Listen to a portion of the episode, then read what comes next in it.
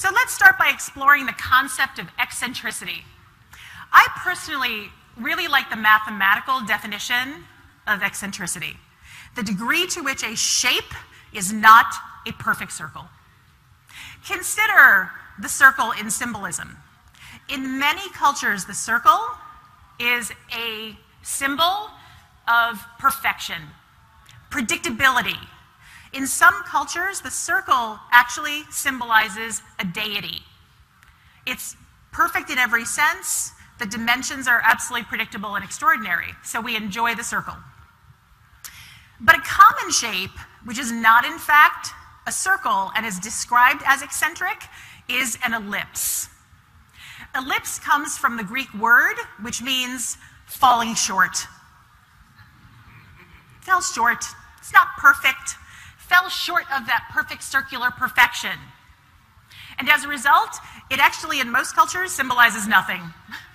Right? No one worships it, worships it, no one really symbolizes it in any particular area that we look in. But there's something really phenomenal about the ellipse. The ellipse, as it turns out, is the most common path of most celestial objects. So when you actually look at the path of the planets, the stars, most objects in the universe, they actually don't travel in a circular path, they travel in an ellipse.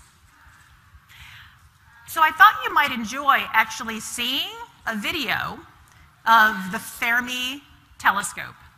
The Fermi Gamma Ray Telescope is an extraordinary piece of technology which actually circles the globe every 95 minutes. And every three hours, it takes a full image of the sky tracking gamma ray impressions from around the universe. The video that I'm going to show you was actually put out by NASA.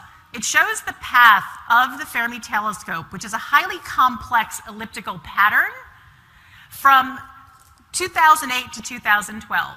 And the video uses as a focal point the Vela pulsar.